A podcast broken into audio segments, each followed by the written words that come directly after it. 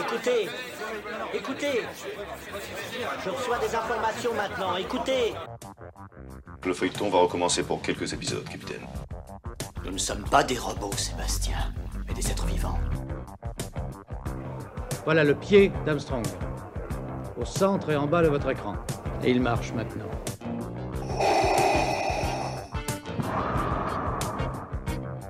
On peut dire aujourd'hui que la science-fiction est bel et bien partout. Tu veux dire qu'on est dans un programme informatique Est-ce vraiment si invraisemblable Le dormeur doit se réveiller. Non, c'est de la science-fiction. Bonjour à toutes et à tous, vous écoutez C'est plus que de la SF, le podcast hebdomadaire sur la science-fiction animé par l'œil de chéri et produit par ActuSF. Et bah voilà, c'est la fin. On a réussi à, tenir le rythme. Une semaine spéciale sur Dune. C'était donc euh, la on, a mis en, ligne toutes les conférences du Festival Dune, enfin toutes, presque toutes, puisqu'il manque la masterclass de Wojtek Schumack. Euh, pour ne rien vous cacher, on l'a filmé, donc on va essayer de la mettre en vidéo pour que vous puissiez voir ce, moment d'anthologie entre Wojtek Schumack et euh, le YouTuber Alt236 euh, qui parle de, tout l'univers de Wojtek. donc voilà, ça, ça devrait arriver en vidéo prochainement, mais sinon la partie podcast se termine aujourd'hui avec cette dernière table ronde quelle science sur Arrakis? Donc des scientifiques imaginent à quoi pourrait ressembler leur discipline sur la planète de Frank Herbert en construisant une analyse scientifique et culturelle de son œuvre. Euh, cet euh, entretien a été réalisé avec trois scientifiques, animés euh, par le génial Marcus Dupont-Bénard, qui est journaliste science et science-fiction chez Numérama. Numérama qui avait été partenaire de cette table ronde. Alors Marcus interview trois personnalités. Roland Lehoucq, astrophysicien au commissariat à l'énergie atomique de Saclay et président du festival de science-fiction des Utopiales. Il a dirigé l'ouvrage D'une exploration scientifique et culturelle d'une planète univers euh, qui est euh, disponible aux éditions du Bélial. Et il est euh, l'autre de l'article de Kaladan à Arrakis qui est disponible gratuitement sur le site internet de C'est plus que de la SF. Il est accompagné de Fabrice Chemla qui est professeur de chimie à la, Sorbonne Université, les spécialistes de l'épice. Il a également consacré des articles dans d'une exploration scientifique et culturelle d'une planète, univers, je vais y arriver, et il a aussi écrit un petit article pour nous sur l'épice euh, dans, dans, Dune. Et enfin, il y a Daniel Suchet qui est professeur à Polytechnique. Il a écrit euh, lui aussi des articles sur le mode de vie des Fremen pour nous et euh, aussi pour le Bélial, en, plus d'un long papier sur une histoire de trilemme énergétique. Donc dans Dune, exploration scientifique culturelle d'une planète univers. Vous pouvez de toute façon retrouver tous les liens, on les mettra sur la page internet de notre, de notre émission. Alors, bah, cette émission va conclure aussi euh, cette, euh, cette, aventure. Euh, c'était, c'était génial de pouvoir parler de Dune et de pouvoir mettre en ligne ce, les différentes tables rondes. N'hésitez pas, évidemment, à commenter et à partager à tous les fans euh, de Dune ou à ceux qui viennent de découvrir euh, l'univers avec, euh, avec le film. cette émission est sponsorisée, et oui, peut-être certains vont dire encore, mais c'est très bien. Le podcast voilà, plaît aux, éditeurs, et ça tombe bien puisque j'ai choisi un sponsoring un peu spécial pour, pour cette émission. c'est Le Diable Vauvert qui sort depuis quelques temps, qui ressort quasiment tous les romans d'Octavia Butler, une immense autrice de science-fiction qu'on pourrait un peu considérer comme l'égale d'Ursula K. Le Guin, et notamment un livre qui est tout à fait génial. Qu'il il faudrait vraiment que j'arrive à faire un jour un, podcast dessus et trouver le bon intervenant pour parler de ça. Il s'agit de la parabole du Summer. Euh, c'est un bouquin euh, post-apo qui est euh, totalement incroyable, qui évoque la fin, en tout cas une espèce d'Amérique en pleine déchéance, sous une ambiance avec beaucoup de dérèglements climatiques, des épidémies, la pauvreté, et, et donc la jeune fille d'un pasteur noir qui comprend que voilà là où elle habite euh, la, ville et la communauté va être envahie par les attaques de pillards, va euh, en tout cas entraîner toute sa famille vers une espèce de, terre promise, d'une longue marche euh, et on découvre ce qui est devenu l'Amérique. c'est un bouquin qui est très très fort et je recommande évidemment les autres bouquins d'Octavia Butler. Elle a écrit Lien de sang, La parabole du Summer, La parabole des talents et Novice. Tout ça est chez au Diable Vauvert et ils ont euh, décidé de sponsoriser cette émission et puis ça tombe bien puisque on va parler beaucoup de science euh, dans, euh, dans Arrakis et aussi on parle d'un univers qui est désertique donc on peut faire des échos entre les deux œuvres. Voilà, j'arrête de parler, je vous dis encore merci pour tout et bonne dernière écoute de cette table ronde qui est vraiment très sympathique. vous allez voir, il y a vraiment une ambiance très chill et ça fait plaisir. Encore merci et à très vite.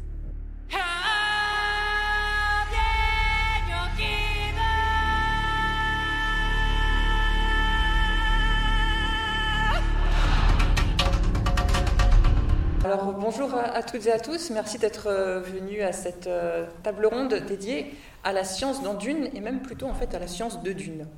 Euh, pour démarrer un peu de manière générale cette euh, table ronde, on a eu l'idée euh, avant de faire tout à l'heure, on s'est réunis et on s'est dit, mais en fait, est-ce qu'on ne pourrait pas déjà essayer de comprendre pourquoi on fait cette table ronde?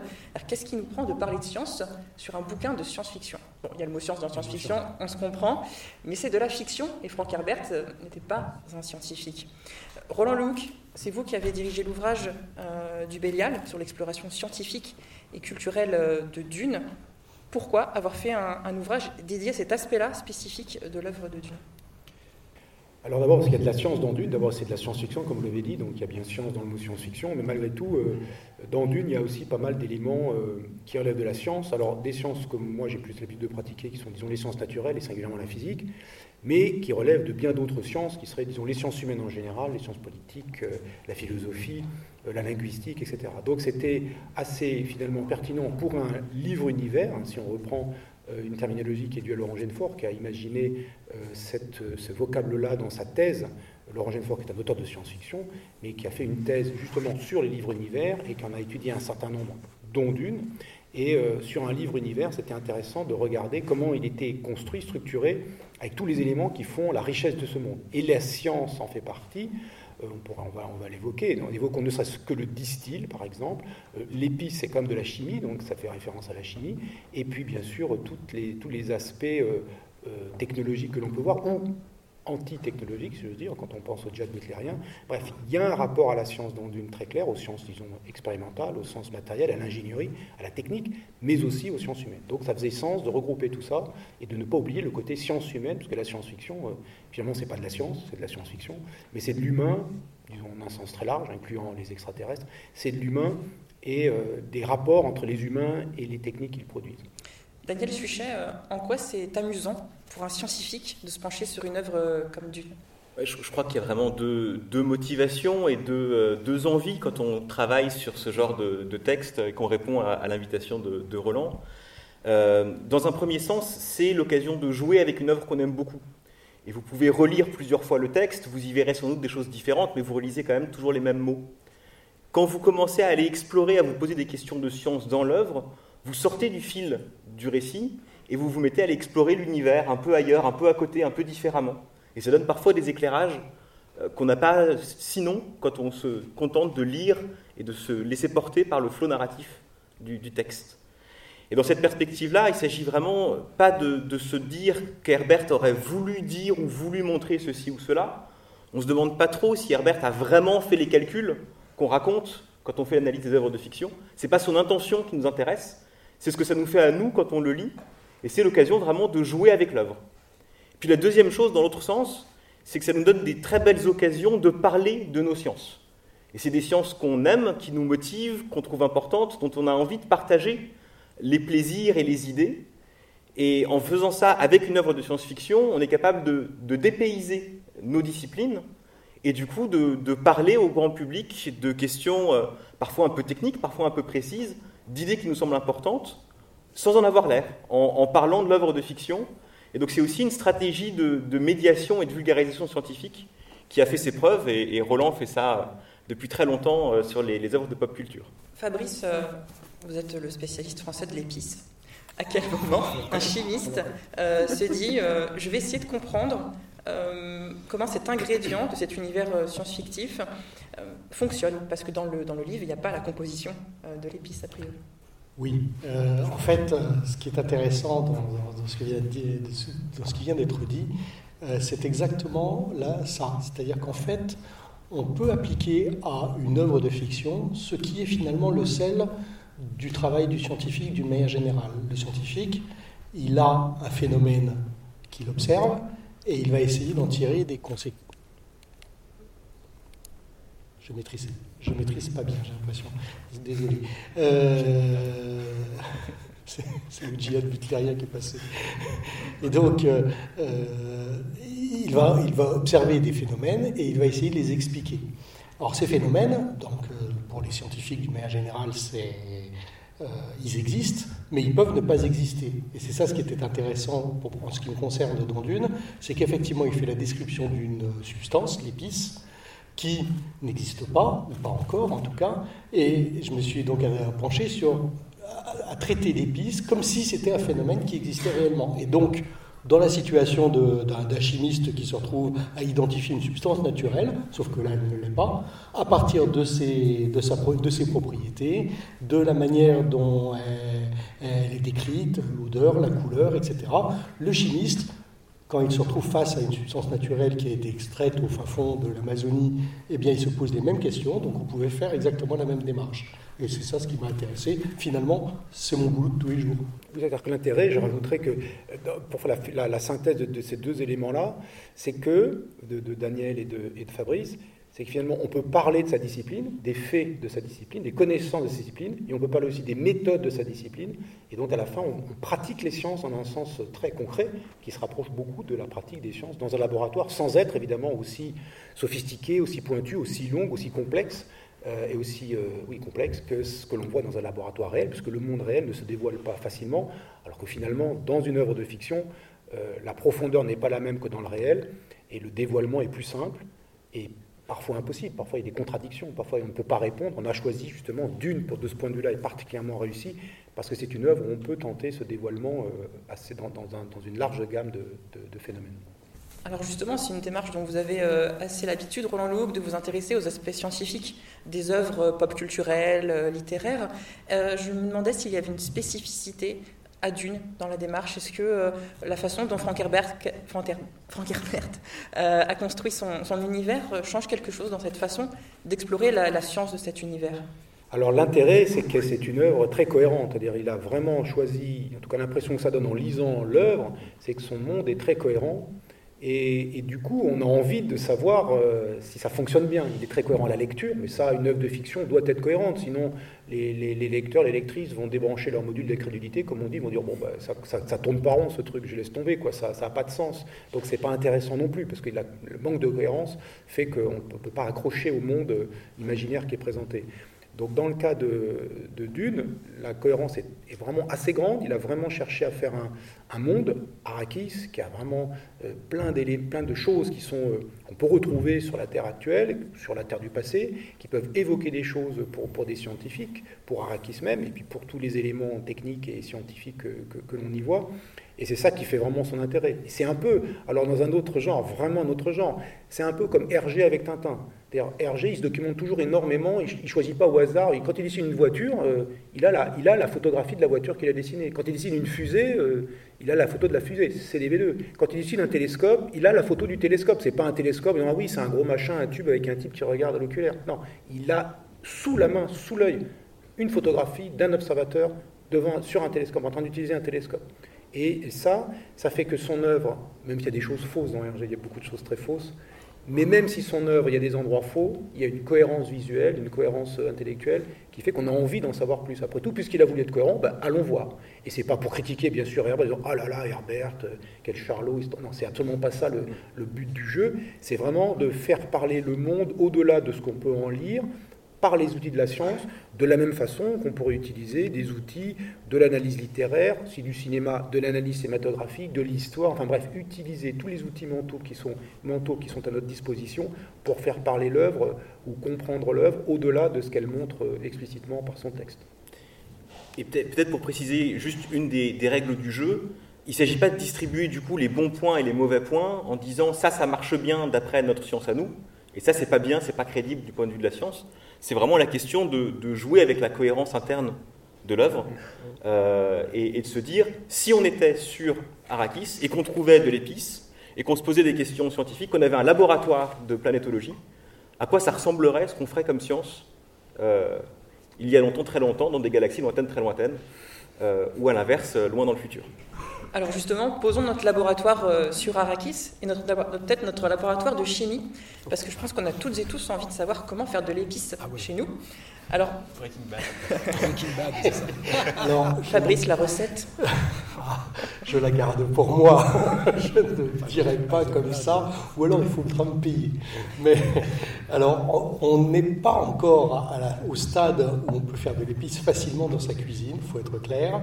Néanmoins, il est intéressant de regarder, en, lisant le texte euh, en le secouant dans tous les sens, de quoi Herbert a pu s'inspirer euh, comme euh, substance qui existait à son époque, et donc d'imaginer qu'effectivement, il a dû prendre euh, exemple là-dessus.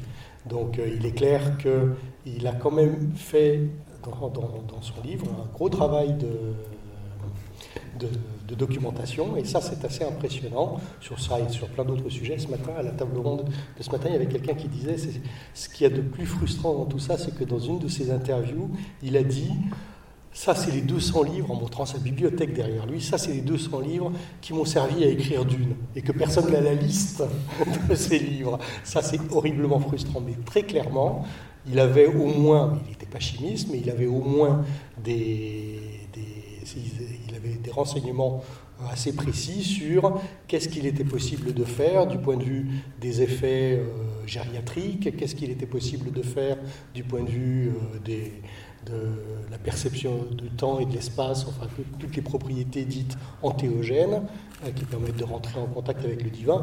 Il les a peut-être lui-même pratiquées d'ailleurs pour certaines, parce que quand même il faut rappeler qu'il était quand même assez lié à certaines communautés euh, de, Californie à cette époque.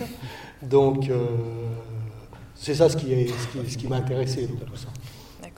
Alors, on va peut-être essayer donc d'aller dans, ce qu'est l'épice et euh, les équivalents biologiques euh, qu'on peut retrouver euh, dans, la vraie vie. donc, par exemple, l'une des, facultés de l'épice quand on l'apprend, c'est de prolonger la vie. Oui, alors ça, c'est quelque chose qui m'a semblé absolument évident quand je l'ai lu avec les yeux de chimiste. La première fois, je n'étais pas chimiste, hein. j'avais 18 ans, je n'étais pas encore chimiste, je l'ai lu avec les yeux d'un jeune homme euh, qui vibrait avec Paul Hein, mais quand je l'ai relu avec les yeux de chimiste, il m'a semblé absolument évident que les descriptions qu'il faisait sur la couleur et sur les propriétés de rallongement de la vie se rapprochaient directement de certaines substances qui existent réellement dans la, nature, qui sont une classe de, de composés qu'on appelle des anthocyanes, qui sont, que tout le monde connaît, vous en avez tous mangé euh, déjà. C'est ce qui donne la couleur rouge aux, fruits rouges d'une manière générale. C'est ce qui donne, vous n'avez pas mangé de feuilles des arbres une fois qu'elles tombent. Quand la chlorophylle a disparu de la feuille de l'arbre, il reste une couleur marronasse qui est effectivement liée aux anthocyanes qui sont euh, contenus dans la, dans la feuille. Donc ça, ce sont des composés qui sont antioxydants, qu'on essaye d'utiliser d'ailleurs euh, en thérapie actuellement, avec très peu de succès, et qui sont connus pour ralentir le vieillissement cellulaire, et qui ont effectivement exactement la même couleur que l'épice de la manière dont il l'a décrit. Donc ils peuvent être jaune, rouge ou violet. Donc là, sur, sur l'image du film, c'est jaune-brun. Ça peut être une des couleurs des anthocyanes. Alors l'épice peut aussi booster euh, les capacités euh, intellectuelles et pas seulement aussi de perception de manière euh, générale. Ça, ça paraît improbable de trouver ça sur Terre, ça existe? Ah oui, absolument, ça existe.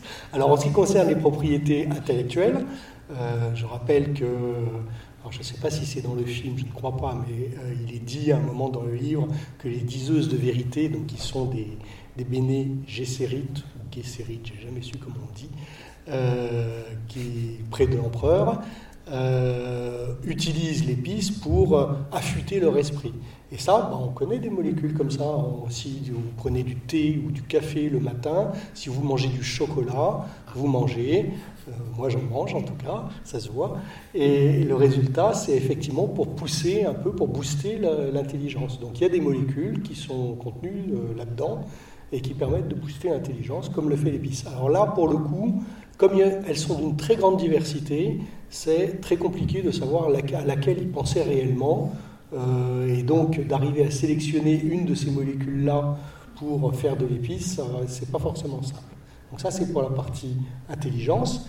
Et pour la partie, euh, on va dire, euh, perception extratemporelle, euh, préscience d'une manière générale, là, pour le coup, les descriptions qu'il fait se rapprochent directement d'un certain nombre de drogues psychédéliques qui existent et qu'il a dû essayer, je pense, à l'époque, et je pense en particulièrement au LSD. Le LSD est une molécule qui avait qui était assez fréquente à son époque, hein, et beaucoup moins maintenant, bien sûr, et qu'il a sûrement dû essayer, qui a dû lui procurer des sensations à laquelle il a pensé en écrivant Dune, je crois. alors, l'une des, euh, l'un des atouts de l'épice, vous le savez, c'est que ça permet les voyages euh, spatiaux dans Dune. Euh, donc, je me tourne vers, euh, vers Roland. Est-ce qu'on peut imaginer un, un avenir où les voyages spatiaux seraient effectivement aidés par une substance chimique? Alors, euh, non. enfin, j'en sais rien exactement. J'ai l'impression que non. En fait, telles qu'elles sont. Alors, dans le- dans l'œuvre, dans, le roman, le, détail n'est pas vraiment donné, le détail technique n'est pas vraiment donné. On comprend que la guilde des navigateurs utilise l'épice et euh, pour, euh, euh, d'une certaine façon, raccourcir le chemin, comme on dirait, comme, il est proposé, enfin, comme la traduction peut, être donnée. Et ça, ça peut s'interpréter. ça peut s'interpréter. On ne saura peut-être pas le faire du tout, et peut-être pas avec, disons, de l'épice ou une substance chimique, mais c'est l'idée que parmi les modes de voyage d'un endroit à un autre, il y a le voyage habituel par la propulsion, par une fusée qui est propulsée. Bon, ça c'est un point qui n'est pas très efficace. Mais on peut imaginer qu'au lieu d'augmenter la vitesse pour aller en un temps court d'un point à un autre, on a tendance à dire je vais aller vite euh, à Marseille, euh, euh, ça veut dire à grande vitesse. Mais ce qu'on veut, c'est d'abord aller à Marseille. Et on veut aller à Marseille, pas vite, on s'en fout. Ce qu'on veut, c'est aller en un temps court. En réalité, ce qu'on veut, c'est aller en un temps court, avec une durée de voyage qui est courte. Et donc, évidemment, dans la, dans la situation habituelle, euh, comme la distance de Paris-Marseille est donnée, euh, et comme la durée du voyage est la distance divisée par la vitesse, vous suivez? Donc, si vous avez une grande vitesse, la durée sera courte. Donc, du coup, on dit on veut aller vite à Marseille, mais en fait, euh, si je vous disais que vous pouviez y aller en un quart d'heure, vous en foutez d'aller à 2000 km par heure ou d'y aller à 2 à l'heure. Et vous, ça vous paraît contradictoire parce qu'il n'y a qu'une seule façon d'aller vite, pas d'aller en un temps court, c'est d'aller vite. Eh bien, il se trouve qu'en physique, notamment en physique euh, relativiste, dans un cadre d'une théorie qui s'appelle la relativité générale, qui est une théorie d'Einstein, du Einstein et qui est une théorie de la gravitation, on peut aussi diminuer la distance du point de départ au point d'arrivée. On peut déformer l'espace pour réduire la distance à franchir. Et donc, du coup, aller vite n'est plus la seule solution. On peut aussi raccourcir le chemin, déformer l'espace de sorte à euh, réduire le chemin. Donc, vous prenez Marseille, vous tirez Marseille à vous, vous faites un pas et vous lâchez Marseille. Je caricature un peu, mais c'est ça l'idée. Bon, Marseille, c'est sur la Terre, c'est insolite, c'est indéformable, la vie est compliquée. Mais l'idée, ce serait de pouvoir, entre deux points d'espace, dans l'espace, dans le vide de l'espace, de pouvoir contracter l'espace devant vous. Faudrait simultanément le dilater derrière vous. Et il faut, montre qu'il faut pouvoir faire les deux à la fois, c'est pas juste contracter devant. Et vous allez comme ça, euh, euh, par la modification locale de la géométrie, vous déplacer. C'est plus de la propulsion, c'est juste euh, vous créez, entre guillemets, devant vous une sorte de puits dans lequel vous tombez, et vous créez le puits en permanence devant vous pour vous déplacer. Et donc cette idée-là, j'ai dit la chimie, j'en sais rien, probablement pas, parce que contracter l'espace, ça c'est facile, de mettre de la masse. Contracter beaucoup, il faut mettre de la masse compacte, donc c'est-à-dire beaucoup de masse dans pas beaucoup de volume. Euh, donc ça veut dire manipuler des trous noirs. Ça c'est pour la contraction. À l'arrière, ben, c'est dilaté, donc il faut faire l'inverse, quelque chose qui soit aussi compact mais qui, qui soit euh, antigravitationnel, qui dilate l'espace au lieu de le contracter. Donc ça, c'est une matière exotique dont on ne maîtrise pas, peut-être de l'épice sous forme euh, compactée, j'en sais rien.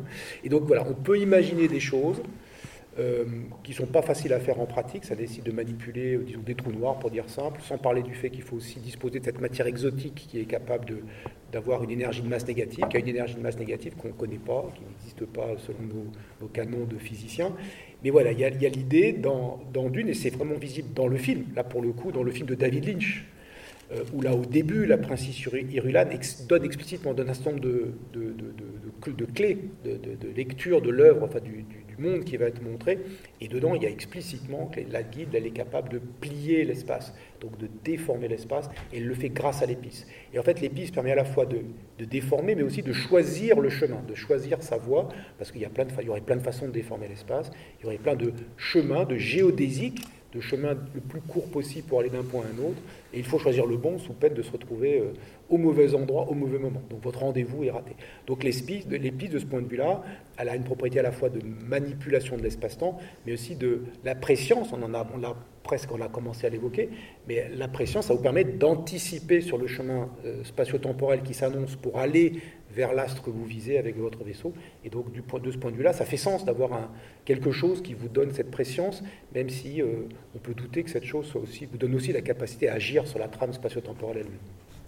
Fabrice, euh, au, fil de, ce que vous avez dit sur l'épice, on, on, se rend compte que chaque capacité que confère l'épice euh, on peut le trouver, on peut trouver un équivalent euh, sur Terre. Alors, euh, comme, euh, comme disait Daniel, il ne s'agit pas de réfléchir forcément à, à distribuer les bons points, est-ce que c'est crédible ou non. Malgré tout, Franck Herbert dit bien que c'est un mélange. Or, vous dites que les ingrédients existent. Absolument. Alors, est-ce qu'on pourrait faire de l'épice? Alors, on pourrait, je pense, au moins faire l'épice que, que, que Herbert propose. Après, est-ce que les propriétés, comme vient de le dire Roland, de déformation de l'espace euh, seraient atteintes Ça, par contre, euh, euh, je ne sais pas. On pourrait faire effectivement au moins une substance qui aurait les trois propriétés principales de l'épice. Après, le chemin est encore long. hein. J'ai parlé tout à l'heure des anthocyanes. Ils sont réputés lutter contre le vieillissement cellulaire, mais malheureusement, ils ont un petit problème, c'est qu'ils ne passent pas la paroi, stomacale. Donc vous pouvez toujours les prendre, ils sont détruits avant d'arriver aux cellules. Donc ça ne marche pas.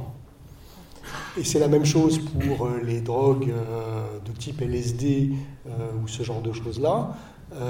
Par exemple, le LSD, c'est assez compliqué à prendre parce que on peut le. Il paraît. Moi, j'ai jamais essayé, hein. Il paraît qu'on peut le prendre sur la langue, mais euh, les autres drogues qui sont analogues, qui sont plus simples euh, au LSD, euh, ne peuvent pas passer non plus les parois stomacales. L'estomac, il est vachement efficace pour détruire tout ce qui passe. C'est d'ailleurs pour ça qu'il est fait, et donc en particulier les drogues. Et donc là-dessus, euh, il va falloir trouver un moyen spécifique de pouvoir faire passer la paroi stomacale. Alors, comme je le dis euh, dans l'article, les Indiens d'Amazonie ont déjà trouvé la solution. Ils prennent des trucs, d'autres substances qui leur permettent de euh, bloquer la destruction au niveau de l'estomac et donc d'arriver à faire passer. Mais bon, euh, ça, c'est effectivement un petit peu spécifique. Donc on peut arriver à faire des, substances, une- un mélange de molécules qui va effectivement permettre d'avoir les propriétés de l'épice. Après, derrière, économiquement parlant, je ne sais pas si c'est véritablement très efficace. Il vaut mieux trouver un verre. Mais si avec de la cannelle, ça marche. Non, ça ne marche pas avec du chou rouge. Oui, mais il ne passe pas la membrane stomacale. Ah, donc tu- cela. tu piques au chou rouge et à la Voilà. cannelle, parce que la cannelle, il y a si Alors je ne, vous, con- je ne vous conseille pas de vous injecter du jus de chou rouge dans les veines, ça ne marche pas non plus. Par contre, ça vous tuera sûrement. Euh, la- donc l'un des, euh, points euh, importants en fait finalement de cette discussion, on voit, c'est pas tellement est-ce que ça va marcher, mais le fait de réfléchir à comment ça fonctionne dans l'univers de Dune. Et euh, là-dessus, il y a quelque chose d'assez intéressant, c'est la question de l'écologie euh, dans Dune. Euh, Dans, le MOOC, euh, dans l'interview que Lloyd a fait de Brian Herbert, Brian Herbert, Brian Herbert, décidément, dit que Dune est avant tout un grand livre écologiste.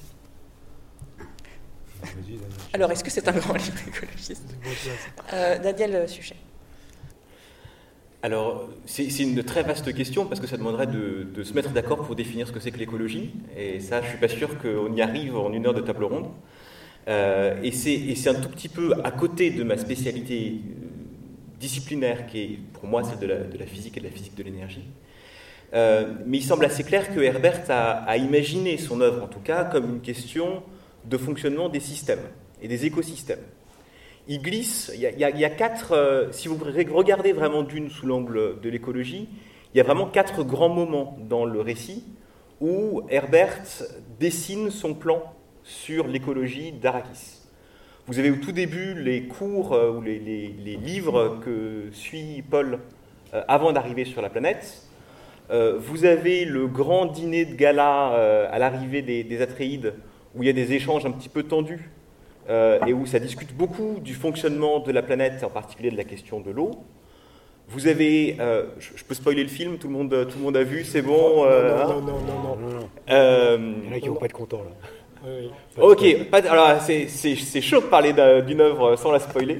Tu parles du livre, tu parles du Euh, Parle du livre. vous avez un troisième moment où il y a une réminiscence d'un personnage disparu euh, qui n'apparaît pas dans le film, pas de spoil du film, euh, et qui, pose des bases euh, du fonctionnement de l'écologie de la planète et qui a une phrase que je trouve particulièrement belle qui est la plus haute fonction de l'écologie est la compréhension des conséquences, ce que je trouve vraiment euh, très fort comme phrase, du coup je vous la redis une fois, la plus haute fonction de l'écologie est la compréhension des conséquences et des conséquences sur l'ensemble d'un système.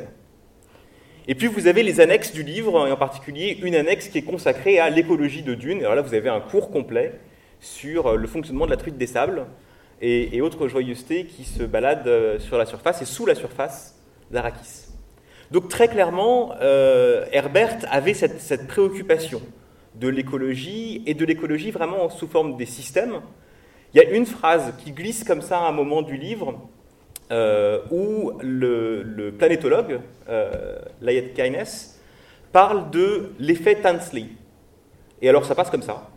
Euh, Tansley, c'est celui qui a pour le premier créé le terme d'écosystème et qui a développé cette notion d'écosystème à une époque où on envisage l'écologie uniquement sous l'angle organique, du vivant, et lui insiste sur la question de l'écosystème dans le fait de dire qu'il faut prendre en compte à la fois ce qui est vivant, ce qui est organique, ce qui est biotique, et ce qui est abiotique.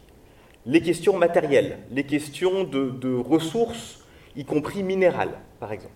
Donc l'effet Tansley n'existe pas en lui-même du point de vue de la littérature scientifique, c'est une façon pour Herbert de faire référence à cette œuvre-là, et donc sans doute que ça faisait partie des 200 livres que tu as, évoqués tout à l'heure, et des références comme ça qu'il s'amuse à glisser dans l'œuvre. Donc de ce point de vue-là, euh, oui, Dune est pensée comme une œuvre systémique où plusieurs euh, organismes, plusieurs systèmes interfèrent les uns avec les autres. Il y a la question de tout ce qui se passe sur la planète, mais de tout ce qui se passe aussi autour de la planète, des systèmes politiques qui s'affrontent et qui se rencontrent, euh, des systèmes sociaux éventuellement, si on pense aux différentes civilisations qu'on croise à la surface d'Arakis. Euh, et puis surtout, je dirais, comme on, comme on l'évoquait au départ, sans doute que le terme d'écologie à l'époque de Herbert a un sens un peu différent de l'écologie au sens qu'on a aujourd'hui. Dune, c'est souvent pris dans les commentaires, est publié trois ans à peu près après la sortie de Silent Spring, euh, qui est un des premiers livres qui alerte sur la question de l'écologie et des écosystèmes et de la biodiversité. Euh, mais donc surtout, c'est la question pour moi de comment, en le lisant aujourd'hui, on peut se servir de cette œuvre-là pour réfléchir et pour discuter des questions d'écologie, et pour moi ce qui m'intéresse, des questions d'énergie en particulier, qui nous, qui nous occupent aujourd'hui, ici et maintenant. À nouveau, elles sont sans doute un peu différentes de celles d'Herbert, mais on est là, l'œuvre aussi, et donc on peut, on peut jouer avec. Alors vous portez votre regard sur ce que vous appelez euh, le trilemme euh, de l'énergie dans Dune. Donc un trilemme, euh, ça va être trois options complémentaires, trois objectifs complémentaires qu'il s'agit de remplir. je ne me rappelle plus des trois objectifs du trilemme. Est-ce que vous pourriez nous, nous réexpliquer les... La question de l'énergie, c'est une question qui est très très complexe, quand même temps très très à la mode. Et donc on entend parler d'énergie à peu près partout, des énergies vertes aux énergies fossiles, les énergies positives, les boissons énergisantes, bref, vous avez l'énergie un peu partout. Euh, et il y, a une grille de lecture pour essayer de se repérer un petit peu dans, la complexité de la question, qui est proposée par le Conseil mondial de l'énergie euh, et que je propose d'utiliser pour naviguer dans la question énergétique de Dune. Pour le faire très très vite, ce trilemme, c'est effectivement trois préoccupations énergétiques. La première, c'est la question de la sécurité énergétique. Qu'est-ce que ça prend d'assurer un approvisionnement stable en énergie? Et si vous regardez Dune de ce point de vue-là, oubliez les histoires euh, de, Paul et compagnie, des Atreides et des Harkonnen, fondamentalement, Dune, c'est une question de crise de l'épice. Et donc, évidemment, quand on la lit dans cet angle-là, la proximité entre la question de l'épice et la question du pétrole apparaît de façon très évidente. On parle d'une substance qu'on extrait du sol, qui permet de faire des voyages à très grande distance, qui est la courroie de distribution de l'ensemble du système économique de l'univers, euh, et qui est exploité, qui vient de l'exploitation d'un certain nombre de peuples autochtones, euh, qui à un moment vont vouloir exiger de reprendre la main sur euh, les ressources issues de leur territoire. si on le dit comme ça, le lien avec la question de la crise pétrolière qui arrive 6-7 ans après la publication de Dune apparaît relativement clair. Et à nouveau, il ne s'agit pas de se dire que Herbert aura eu la préscience, grâce à l'épice ou LSD consommé, de la crise pétrolière qui allait s'en venir, mais de se dire que Dune permet de se poser cette question de la sécurité de l'approvisionnement. Qu'est-ce que ça coûte et pourquoi est-ce que c'est important? Le deuxième aspect du trilemme, c'est la question de l'équité énergétique. Est-ce que l'ensemble des populations ont un accès à peu près égal, à peu près équitable à la question de l'énergie? Et de ce point de vue-là, ça permet vraiment de distinguer, de tirer un trait entre les civilisations que vous trouvez sur Arrakis. D'un côté, vous avez des civilisations impériales, qu'elles soient Atreides ou Harkonnen. Du point de vue de l'énergie, c'est à peu près pareil. elles débarquent sur Dune et elles veulent garder un minimum de confort. Donc il faut transformer les conditions de la planète pour que ce soit confortable pour elles. Il faut de la clim, il faut des suspenseurs pour faire voler des objets, il faut de la lumière quand il fait nuit, et il faut importer sur Dune tout ce dont on a besoin, puisqu'on ne fait rien pousser sur place, donc il faut du transport. Donc c'est une débauche d'énergie pour une débauche de transformation. De l'autre côté, vous avez les Fremen, qui sont quelque part dans une sobriété énergétique. Ils ont adapté leur mode de vie aux conditions de la planète, au moins temporairement, puisque leur but c'est de s'extraire de cette condition-là. Et donc de ce point de vue-là, les Fremen forment une société qui est tout à fait soutenable du point de vue énergétique. Ça permet de se dire qu'une société qui est soutenable du point de vue énergétique, ce n'est pas forcément une société qui est souhaitable. Et peut-être que réintroduire cette nuance-là, c'est intéressant de se dire, certes, les Fremen vivent en harmonie avec leur environnement, même s'il est très hostile. Pour autant, est-ce qu'on a très envie de rejoindre le mode de fonctionnement de la société Fremen? C'est une question qui mérite de se poser. Puis le troisième aspect du trilemme, et je fais très très vite, c'est la question de la durabilité. Est-ce qu'on est capable de maintenir le système sur un temps très très long? Et alors là, en particulier, on peut se poser la question de quelles sont les sources d'énergie qui sont utilisées sur Dune? Est-ce qu'on n'utiliserait pas de l'énergie solaire quand on est sur une planète où il y a plein de soleil? Qu'est-ce que ça prend de faire de l'énergie solaire sur Dune? Quels sont, les matériaux dont on a besoin pour faire ça? Et donc ça illustre comme ça ces trois, ces trois aspects. La sécurité de l'approvisionnement, l'équité de la distribution et la durabilité du système énergétique, qui sont trois questions qu'on peut vraiment se poser très très fort sur les solutions et sur les situations énergétiques qui sont les nôtres aujourd'hui, ici et maintenant. Alors vous, vous parliez des, des, des, Fremen, leur mode de vie. Est-ce qu'on doit ériger les Fremen comme une sorte de, euh, vous y avez déjà un petit peu répondu, mais comme une sorte de modèle idéal de société low-tech? Alors, Roland évoquait euh, dans son introduction tout à l'heure la question du distil. Le distil, c'est ce vêtement euh, dont tu pourras peut-être donner quelques caractéristiques techniques, mais euh, qui permet d'éviter de perdre de l'eau en recyclant absolument tout ce qui est émis par le corps pour pouvoir survivre dans le désert. Même si les gens qui ont essayé de porter des distils dans les déserts sur Terre, ça s'est plutôt mal passé. Herbert donne peu de détails sur le fonctionnement du distil, mais il y a quelques mots qui sont répartis ici et là. On parle de sandwich de micro-couches. Donc, en tout cas, on est sur des appareils qui sont euh, d'une technologie qui est relativement avancée. Et dans le film, si vous ne l'avez pas vu, vous le verrez, j'espère, ce soir, vous verrez que la technologie Fremen, c'est des objets industriels, manufacturés avec du métal. Et donc, tout ça, c'est des objets qui nécessitent une industrie donc il y, a une espèce de mystère dans les Fremen, de se demander comment est-ce que ce peuple, qui est censé être assez nomade dans le désert, sans grandes usines ni quoi que ce soit, arrive à développer des solutions qui ne sont pas du tout aussi low-tech que ça. Et donc peut-être qu'en fait, euh, la, frugalité des Fremen dépend assez largement d'importations ou de choses qui viennent d'ailleurs. Et donc ça, c'est vraiment une question qui se pose souvent sur les questions écologiques et sur les questions énergétiques, de savoir est-ce qu'on n'est pas en train de repousser au-delà du périmètre qu'on est en train de scruter, les solutions techniques dont on a besoin pour survivre?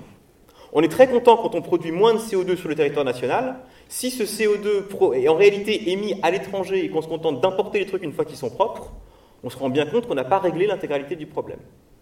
Et donc, quelque part, les Fremen permettent aussi de se poser cette question-là. Oui, j'ajouterais sur ce point-là que peut-être que les Fremen ont des industries de puissance, beaucoup de watts, pour fabriquer ces instruments, ces objets manufacturés euh, dont ils ont besoin. Ils ont assez peu d'objets manufacturés, mais le distil en un, enfin manufacturé en tout cas, qui nécessite une technologie avancée et sans doute de la puissance. Et ils ont peut-être fait le choix d'investir la puissance dont ils disposent dans la construction des distils pour ne pas avoir à l'utiliser dans d'autres choses. Par exemple, se déplacer dans le désert, ils le font à pied, ils ne le font pas en volant, ils ne le font pas en voiture, ils ne le font pas en rien d'autre, ils le font à pied ou à vers des sables, mais là c'est une technique un peu, particulière. Mais, et donc ils ont pu aussi, c'est peut-être une, société qui a une, sobriété euh, générale globale, parce que finalement ils ne sont pas les dominants de la planète non plus, ils n'ont pas les moyens de pouvoir s'étendre partout. Si vous voulez mettre des panneaux solaires, peut-être que les Harkonnen auraient immédiatement détruit euh, les panneaux solaires qu'ils ont installés, mais ils ont choisi d'avoir la puissance dont ils disposent, et on ne sait pas d'où elle sort, et de, la, l'utiliser pour ce choix-là plutôt que pour celui-ci. Ce qui est une façon aussi euh, qu'on pourrait nous se poser. Est-ce qu'on n'aurait pas besoin de diminuer la puissance globale de l'humanité et donc du coup de faire des choix où on veut l'investir quand c'est important et quand on considère que c'est important, par exemple, c'est pas la santé, et puis quand c'est pas important, par exemple, voyager dans des pays lointains en avion, ben on décide qu'on s'en passe. Et donc, ils ont peut-être fait ces choix-là. Ça n'est pas dit dans l'œuvre, mais ça, peut permettre de se poser cette question-là. Et donc, du coup, encore une fois, comme disait très bien Daniel, euh, en, prenant l'exemple de Dune, ça permet de, en faisant le détour par Dune, finalement, on en revient à des problèmes euh, très contemporains. Euh, qu'est-ce que ça veut dire pour nous? Qu'est-ce que ça veut dire pour nous? Et dernier point sur les Fremen, ils cherchent à transformer Arrakis, parce que quand même, bon, ça va bien le désert et le sable, ça va bien cinq minutes, mais ils veulent transformer Arrakis pour la rendre, disons, plus habitable à leur, à leur goût, et ils le font lentement, ils le font à basse puissance, ils se disent pas, on arrive, on prend de la machine poète-poète qui va changer l'atmosphère, et puis hop, c'est fini, c'est magnifique. Ça prend du temps. Bon, en même temps, ils sont dans, une situation de dominer, ils n'ont pas les moyens de, s'affirmer seuls à la surface de leur planète. Et si c'est eux qui vendaient pistes, ils auraient peut-être le, pognon pour euh, faire ce qu'ils ont envie de faire à la planète. Mais ils le font lentement, ils sont dans, dans, une, dans une euh, idée de basse puissance. Et donc, ça prend du temps et ils investissent sur des générations et ils ont une conscience euh, que ça va être compliqué et long la, la procédure qu'ils enclenchent. Donc, ça veut dire qu'on peut aussi fonctionner dans une société à basse puissance, mais en se donnant des objectifs de long terme, d'être capable d'avoir des objectifs cohérents à l'échelle de la société dont, et, dont la durée de l'objectif, pour l'atteindre l'objectif, est largement supérieure à la durée de vie humaine. Alors que dans notre monde actuel, la plupart des objectifs qu'on se fixe, ils ont une durée de vie très inférieure à la durée de vie humaine, en ordre de grandeur, le mandat électoral de la personne qui est là. Voilà. Et donc ça, c'est des objectifs qui sont à très court terme et avec une incapacité presque totale de gérer des problèmes de long terme. C'est-à-dire à, l'échelle de, mettons, 100 ans au hasard, ou 50 ans ou 100 ans, qui sont par exemple l'échelle de temps à laquelle il faudrait de façon cohérente, répétitive et régulière gérer la question climatique, par exemple. Peut-être juste pour préciser les deux termes que, que tu as, as, utilisés, la question de l'énergie, c'est la question de la quantité de transformation qu'on veut faire. Et de ce point de vue-là, transformer une planète, c'est une quantité d'énergie absolument gigantesque. La puissance, c'est la vitesse avec laquelle on veut faire cette transformation. Donc c'est un peu la question de la vitesse, de la distance et de la durée que, que tu parlais tout à l'heure. Exactement ça. On peut choisir de faire des choses lentement et, et ça prend du temps. Et euh, il y a des obstacles aussi, hein, parce que si vous voulez lentement faire fondre un bloc d'acier, par exemple, c'est pas possible. Vous prenez un briquet sous un bloc d'acier, vous pouvez le laisser des années et des années. Je pense que j'ai pas beaucoup d'arguments à vous donner pour vous convaincre que le bloc d'acier ne fondra pas. Parce qu'il y a d'autres choses qui se passent. donc c'est cette question d'échelle de temps qu'il va falloir mettre en jeu. Et cette échelle de temps, c'est à quel rythme je dois faire les transformations pour que ma euh, volonté s'applique, ma volonté de transformation physique ou chimique s'applique, à quel rythme je dois le faire, dépendant de tout un tas d'autres phénomènes. Et je ne peux pas choisir complètement le rythme, mais je peux choisir le rythme le plus lent possible s'il s'agit euh, d'avoir le, moins de, comment dire, d'externalités, comme on dit, d'avoir le moins de conséquences néfastes ou de les avoir diluées, étalées dans le temps pour pouvoir les rendre gérables. L'un des exemples majeurs qui vous est venu à, tous les deux euh, en tête, c'est le distil. Alors pour rappel, le distil, c'est ce qui va permettre de survivre hein, sur la planète Arrakis parce que ça permet de s'hydrater. Sinon, on, mourrait euh, en quelques heures. Alors le distil, c'est un truc assez fascinant au niveau scientifique. Tout à l'heure, on a décrypté un petit peu comment l'épice euh, pourrait fonctionner, comment ça pourrait être composé biologiquement. Euh, Roland Lehoucq, euh, dans le livre de l'exploration scientifique et culturelle de Dune, vous en parlez, vous en parlez aussi dans, dans le MOOC Dune. C'est assez intéressant comme sujet. Est-ce qu'on pourrait essayer d'expliquer un petit peu comment le distil pourrait fonctionner? Parce que pareil, comme pour l'épice, finalement, on a très peu d'éléments pour essayer de comprendre. Alors, il y a peu d'éléments, enfin, il y a peu et beaucoup d'éléments. Il y a une description du distil qui est faite quand même avec un micro-sandwich, des couches. Enfin, il y, a, des éléments techniques qui sont donnés. Ça ne rentre pas vraiment dans les détails, mais ça donne comme un certain nombre d'éléments techniques. Mais dont le principe du distil, c'est de récupérer toute l'humidité corporelle évacuée par l'extérieur, les urines par exemple, ou, les, la sueur, et de la recycler de sorte que cette humidité soit réutilisée ensuite, donc que, le corps humain fonctionne en cycle fermé. Alors, ça pose évidemment un certain nombre de questions. Là, on peut se passer au niveau. D'abord, il y a les points techniques. Comment on ferait ça? Bon, c'est effectivement, dans, dans, Dune, Frank Herbert nous dit ben, il, y a des, il faut un truc ajusté, il y, a, des trucs dans le nez, on le voit dans les deux films. Ils ont des systèmes où ils récupèrent absolument tout. Et il faut être fermé, euh, il ne faut pas qu'il y ait de. bon. Et après, du point de vue macro, ce qui est intéressant, c'est pour un physicien, c'est de se dire euh, Bon, alors, à quoi ça sert le... Enfin, pourquoi on perd de l'humidité finalement? C'est ça qui est un peu con. Pourquoi on en perd? Le corps est mal foutu. Bon, bah, l'urine, c'est déjà, ça permet d'évacuer des déchets. Bon, ces déchets, il faudra bien les évacuer, parce que si on les évacue, c'est qu'on ne va pas les accumuler. Bon, alors, euh, comment on se débrouille pour évacuer des déchets en gardant l'eau? Et le deuxième truc, c'est pourquoi on sue? Bah, on sue parce que quand il fait chaud, la sueur euh, est là pour, dont la sueur, l'évaporation de la sueur permet de, de garder, d'aider à maintenir une température interne pas trop élevée en dépit de la température externe élevée. Donc on sue un liquide qui s'évapore et en s'évaporant, il prend de la chaleur à notre corps et nous permet d'être un, peu plus, euh, un peu plus régulé thermiquement, de faciliter la régulation thermique. Donc en gros, si vous, tout froidement, c'est-à-dire si vous fermez l'humain dans une boîte, il y a, sans chercher à recycler pour l'instant, vous vous mettez dans un sac plastique fermé étanche, et vous pouvez respirer par un trou, hein. ce n'est pas une question de vous priver d'air, mais vous ne pouvez pas évacuer votre urine et vous ne pouvez pas évacuer votre chaleur, il va vous arriver un problème dans le sac. D'abord, il va se remplir, et deuxièmement, euh, l'évacuation de l'humidité ne sera plus possible, parce que votre sac à l'intérieur sera saturé en humidité, donc vous, ne, vous surez, mais sans pouvoir évacuer la sueur par évaporation, et donc vous ne vous refroidirez pas, et donc vous êtes promis une mort certaine. Donc là, il est en train de nous dire, on est en train de faire un système fermé, qui évacue quand même des choses, mais en gardant. bref. Donc ça a l'air d'être un truc un peu impossible. Donc ça veut dire que bien sûr c'est possible, on peut gérer le truc, mais ça va pas être facile. Par exemple, il faut que la sueur dans le distil, à l'intérieur du distil, puisse s'évaporer. Mais comme on veut récupérer le liquide, il faut pouvoir la condenser. Et donc il faut qu'il y ait euh, un autre système d'évacuation de la chaleur qui va remplacer l'évacuation de l'eau. Donc il faut trouver une procédure technique qui va condenser l'eau pour la, pour la traiter, puis évacuer la chaleur. Pour les urines, pareil. Les urines, dans, le corps humain, c'est un système assez stupéfiant, les reins, puisque c'est un endroit qui est exactement l'inverse de ce qui se passe habituellement dans la nature. Quand on mélange, quand on met euh, à travers une paroi hémiperméable, comme on dit, deux liquides, euh, l'un concentré en sel et l'autre euh, de l'eau pure, disons, il va y avoir dilution spontanée de celui qui est concentré en sel. Spontanément, il y aura un courant qui va se faire dans la paroi pour diluer, pour qu'à la fin, les deux les deux côtés de la paroi soient euh, à la même concentration de sel. Les reins, ils font exactement l'inverse. Quoi. Ils font exactement l'antiprocessus naturel. C'est l'antiprocessus naturel. Ils concentrent les déchets dans les urines qui après sont évacués d'un coup. Ça limite vos pertes hydriques, incidemment. Les oiseaux, d'ailleurs, ne pissent pas. Ils font un petit machin un peu mou, euh, liquide, et ça, ça limite leur... Ils sont pas gros, donc il ne faut pas qu'ils perdent, voilà, faut pas qu'ils perdent trop d'eau. Donc ils ont un moyen et font un truc euh, un peu bizarre entre le solide et le liquide. Bon, on ne rentre pas dans les détails techniques. En tout cas, au final, voilà, ça pose, ça pose ces questions-là. C'est que le, les urines, c'est déjà concentré par le corps humain. Il va falloir, les, il va falloir enlever encore, encore concentrer pour récupérer l'eau, pour concentrer ultimement les déchets évacués, pour en faire un, cristal, un solide qui sera après évacué, parce que ça, on veut que ça sorte, et récupérer l'eau. Donc il y aura un, un rein sur le rein. Et ça, à chaque fois, ça coûte de l'énergie. On en revient sur la même question. C'est pas euh, Snap, la vie est belle.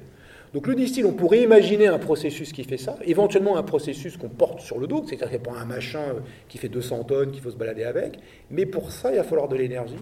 Et le miracle du distil, c'est qu'il fait ça uniquement avec l'énergie mécanique humaine.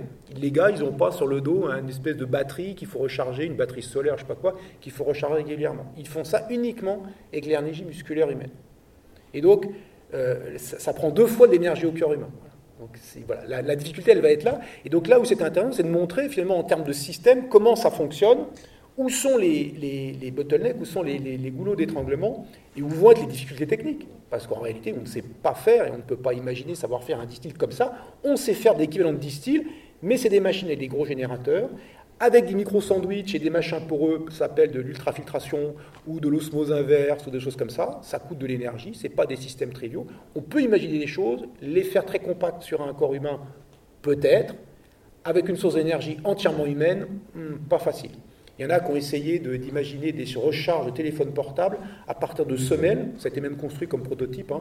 des semelles où chaque fois que vous faites un pas sur le sol, ça fait un petit choc, il y a un petit piézoélectrique qui fait un petit courant, ça produit un petit peu d'énergie, comme ça, d'énergie électrique, et à la fin, ça peut recharger votre téléphone portable. Voilà, vous avez intérêt à cavaler tout le temps donc du coup, vous fatiguez beaucoup pour euh, recharger votre téléphone portable comme ça. D'accord Il vaut mieux pédaler sur les vélos de la SNCF, c'est plus simple, de, de mettre une prise, crac, ça marche. Mais comme ça marche, c'est la magie de l'électricité, ça marche tout seul et on a l'impression qu'il ne se passe rien. Donc voilà, il y a, un certain nombre de, subtilités à comprendre. C'est un instrument en même temps qui enfin, un objet technique absolument génial, qui est pensé, qui est bien pensé, et c'est assez subtil de voir où est-ce qu'il y a des endroits qui, pêchent d'une certaine façon, mais euh, c'est vraiment, ça reste un instrument euh, génial et magistral. C'est comme le sabre laser de Star Wars, le distil. Enfin, je veux dire, c'est l'objet technique emblématique de Frank Herbert. On a, je crois qu'on peut le dire quand même. C'est le distil. C'est vraiment le truc qui frappe. Daniel, euh, au début de cette table ronde, vous invitiez finalement à s'émanciper de l'intentionnalité euh, de l'auteur pour y chercher, euh, pour porter un regard du présent sur, sur le contenu et sa science. Alors justement, bien, le distil, ça aide à survivre sur une planète très très chaude, Or, eh le réchauffement planétaire, euh, désolé de vous déprimer, mais bon, voilà, euh, c'est quand même un phénomène actuel très intense. On pense à une augmentation des températures, même si on arrive à maintenir en dessous d'un certain seuil. Et donc, l'idée, c'est à la fois évidemment de ralentir ce réchauffement, mais aussi de chercher des solutions pour vivre avec une partie de ce réchauffement. Est-ce qu'on peut trouver dans une œuvre de fiction comme Dune, donc en l'occurrence le distil, ce type de réponse, ce type d'inspiration? Est-ce que ça peut créer des représentations, nous aider à trouver des... Est-ce qu'on peut créer une, forme de distil ou s'en inspirer du, principe du système? Je, crois effectivement que l'intérêt d'une œuvre, euh, et de, particulier d'œuvres univers comme Dune, c'est pas d'apporter des solutions, mais de, proposer des représentations, des récits et de se demander ce que ça nous fait quand on les lit. Alors Herbert, euh, dans Dune, a quand même une réticence et une prudence vis-à-vis des enjeux techniques qui apparaît en filigrane. Euh, et je ne vous spoilerai pas le film parce que ce n'est pas, pas évoqué dedans, mais quelques siècles ou quelques millénaires avant Dune a eu lieu le djihad butlérien qui a conduit à la destruction systématique de toute espèce d'intelligence artificielle, d'ordinateur ou de quoi que ce soit, euh, qui apporte un semblant de de, cerveau de synthèse. Euh, donc, les perspectives que Herbert euh, a sur cet enjeu technique est teintée d'une prudence, d'une forme de défiance. Et donc, je pense qu'il faudrait surtout pas lire le distil euh, de, Dune comme une solution qui permettrait de faire face à des conséquences désagréables d'un changement climatique. en tout cas, pour moi, c'est vraiment pas la, réponse qui sort ou qui, qui, revient de la lecture du, récit. Il me semble de façon générale qu'il faut beaucoup se méfier des perspectives qui imagineraient qu'une transition, souhaitée ou subie, pourrait consister à simplement à venir apporter une réponse technique à un point précis et garder tout le reste du système inchangé. Euh, si on imagine qu'on va euh, globalement rien changer à nos modes de fonctionnement, mais s'habiller avec des distils pour faire face à l'augmentation des températures, ou si on s'imagine qu'on va euh, changer nos voitures thermiques par des voitures électriques à un pour un en changeant absolument rien à tout le reste du monde, et pourquoi est-ce qu'on a besoin des voitures, etc., etc. Alors c'est très évident, et ça pour le coup je crois vraiment que ça apparaît dans des œuvres comme celle-ci, des œuvres univers, que c'est jamais en changeant un seul petit bout du système sans rien changer au reste qu'on apporte des réponses satisfaisantes. Et donc de ce point de vue-là, oui, euh, lire d'une, lire de la science-fiction, euh, s'aventurer dans des univers, jouer au et si. Et si on faisait un truc, comment est-ce que ça induirait plein de choses? La plus haute fonction de l'écologie, c'est la compréhension des conséquences. Avant d'en arriver aux, questions, euh, Fabrice, en, quelques mots, pourquoi, après avoir vu Dune au cinéma, il faut s'intéresser à une exploration culturelle et scientifique de, l'œuvre de Frank Herbert? Eh bien justement parce qu'il s'intéresse aux conséquences. Et euh, dans, euh, comme, vient de le dire Daniel, et il s'intéresse à l'écologie, mais l'écologie, comme on l'a dit tout à l'heure, au sens très très large du terme.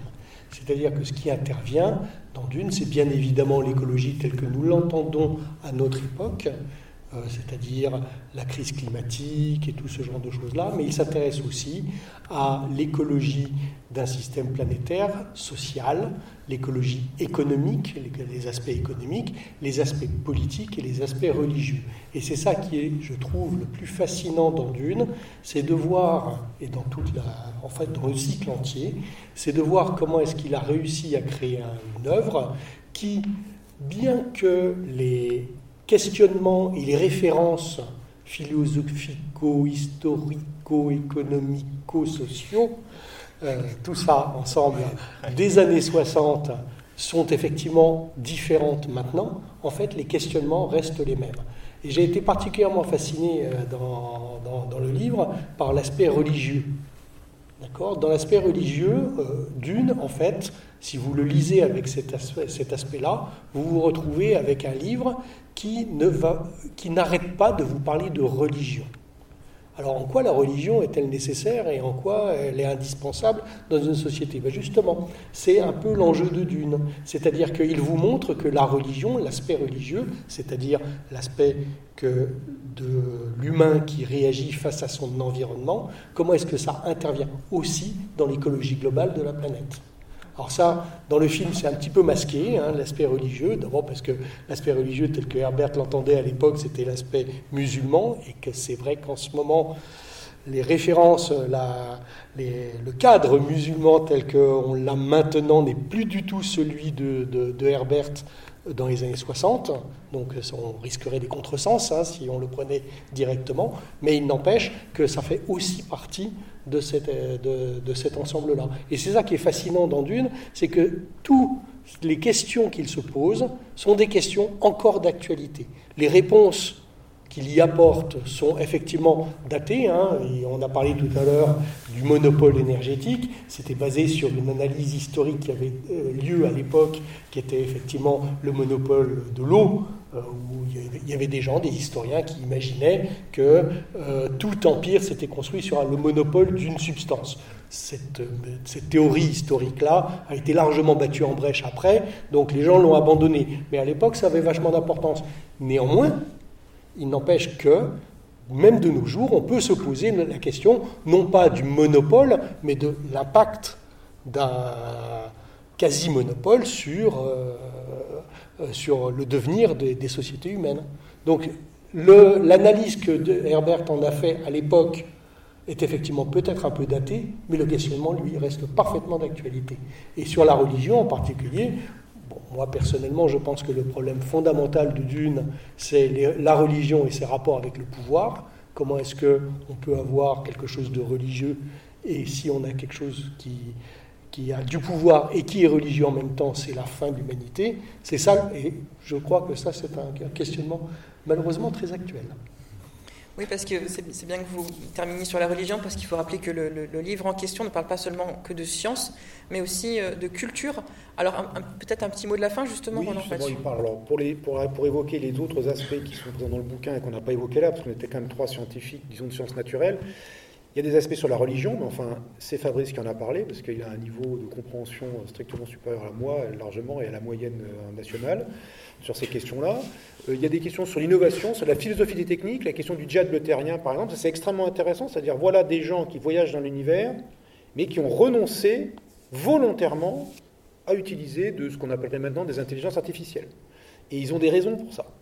Et ça fait 10 000 ans qu'ils ont renoncé à ça, ça fait des milliers d'années qu'ils ont renoncé à ça. Donc ça, c'est tout à fait intéressant, où on peut, alors qu'on a l'air d'être dans le futur, avec des, choses qui nous dépassent de beaucoup, on renonce à certaines techniques, et donc c'est peut-être ça. La technique du futur, ou les techniques du futur, sont peut-être soit les techniques auxquelles nous allons renoncer, donc euh, ce sera des non-techniques, soit des techniques du passé qui sont remises au goût du jour, futur, avec un, cadre euh, fab- fabriqué, enfin un cadre technique euh, différent. Il y a des choses sur les femmes, évidemment, dans, dans Dune, parce qu'il y a l'ordre féminin du Bene Gesserit, qui a tout un, tout un, une importance absolument cruciale. Moi, j'en dis pas plus, sinon ça spoilera le, film pour partie. Donc, il y, a quelques, il y a des choses sur euh, le contexte culturel aussi. Euh, Chris Robinson a écrit, euh, qui est un, enseignant d'anglais à l'école polytechnique et qui a une très très fine connaissance américain, donc il connaît bien la culture américaine, pour dire le moins. Et donc, du coup, il remet tout ça dans le cadre culturel américain de l'époque où, où s'est produit Hitler. Il y a des choses autour des pouvoirs, de la géopolitique dans Dune, euh, etc. Donc voilà, il y a tout un, on a balayé, on a essayé de balayer tous les, pas tous, mais disons une, une variété de thèmes. Il y a dix grands chapitres. Euh, et- et la biologie, ah oui, il y a la biologie. Alors dans la partie sciences naturelles, il nous manquait, bien sûr, merci euh, Daniel, il nous manquait Jean-Sébastien Steyer qui est intervenu sur le ver des sables, sur l'écologie de Dune, au sens cette fois-ci euh, l'écosystème de Dune, les, les êtres vivants de Dune, les êtres organiques de Dune, et, la façon euh, dont ils, qu'ils ont d'interagir, qui font système. C'est-à-dire, on revient sur la même question, c'est que tout ça fait, fait, fait système. Et donc voilà, ça fait un bouquin assez riche, euh, pas mal de sciences, de sciences humaines, la moitié à peu près, hein, en volume, c'est la moitié de sciences humaines, disons, moitié de sciences naturelles, de sciences inhumaines. Et euh, pour un bouquin euh, qui est pas si mal, je qu'on est, moi, je suis assez content en tout cas. Je suis assez content du résultat, mais bon, c'est mon avis personnel. Oui, donc le, livre est très vaste, donc on n'a évidemment pas pu euh, tout aborder durant cette conférence, mais peut-être que ça a suscité en tout cas euh, chez vous des, questions.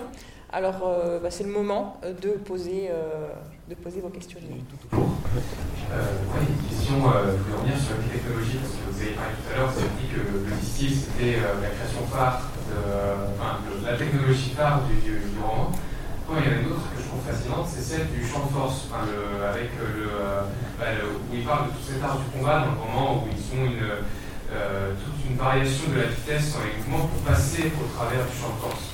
Et donc euh, là, après je ne sais pas quelle est exactement votre domaine d'expertise jusqu'où il va, mais euh, si on avait cette technologie-là, il faudrait quelle forme en fait, si on pouvait la créer? Oui, oui, alors effectivement, le champ de force, alors je peux répondre, mais Daniel aussi aura sûrement des idées, il va compléter. le champ de force, on en voit beaucoup dans beaucoup d'œuvres de fiction. Euh, visuellement au cinéma, il y en a un qui reste célèbre visuellement, c'est les trucs des Gungans dans Star Wars. Euh, Et alors, le champ de force de Star Wars, il est aussi assez paradoxal. Il est un peu comme dans. C'est que les, on peut passer à pied à travers, mais les machins de grande énergie, les boulets, les trucs qui vous menacent, eux, ils passent pas.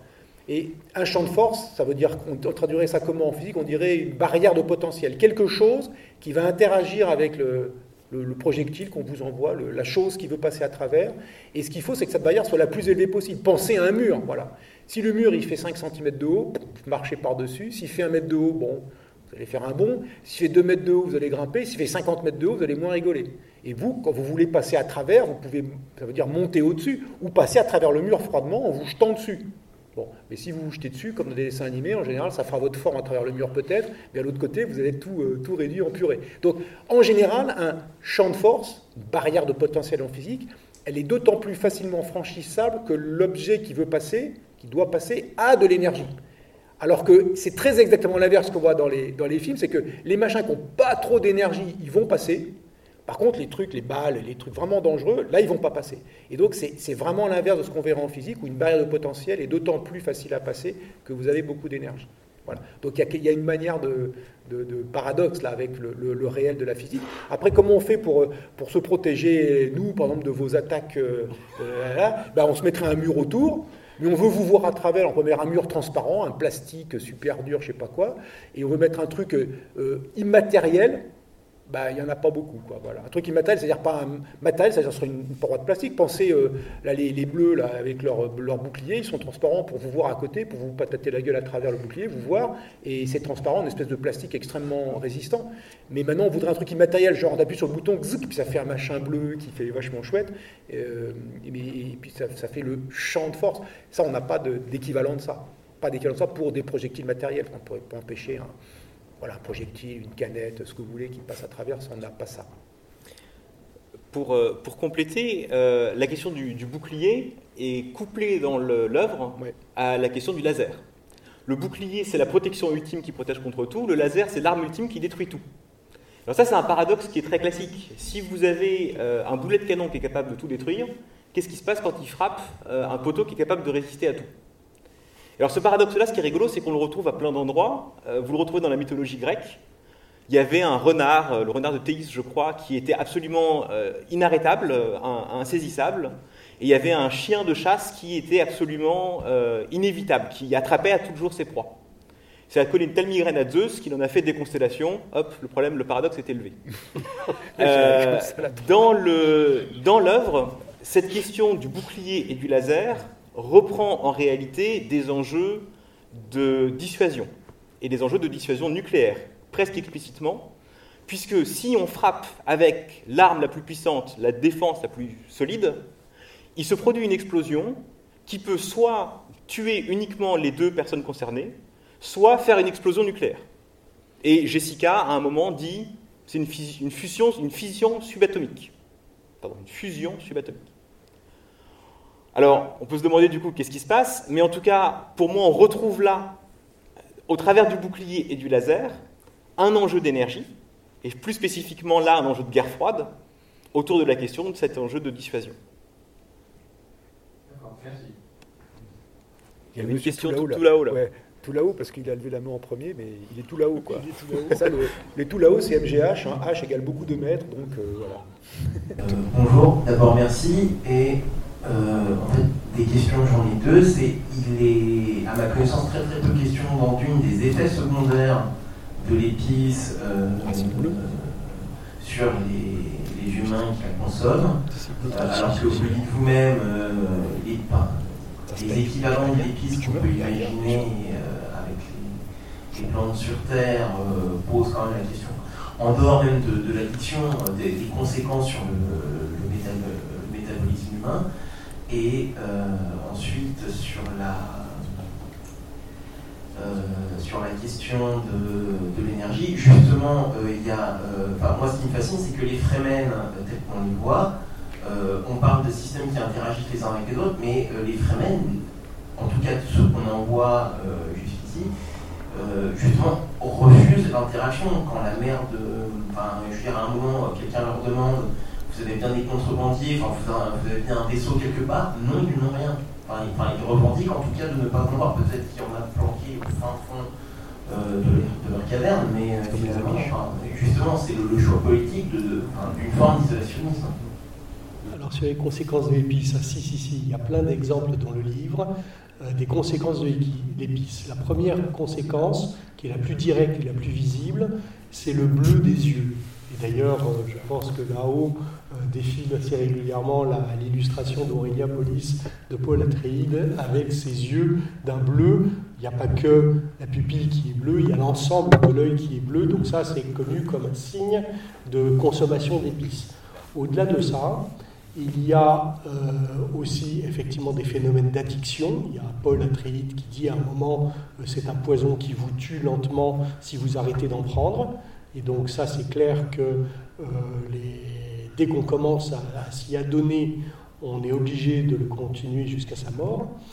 Il y a des phénomènes d'overdose. Hein. Je rappelle quand même que Paul Atreides, après avoir pris de l'essence de l'eau de la vie, euh, directement passe trois semaines dans le coma. Donc euh, on croit qu'il est mort d'ailleurs, on est très très inquiet. Et un dernier signe de... Donc ça c'est l'effet d'addiction et l'effet de, et l'effet d'overdose.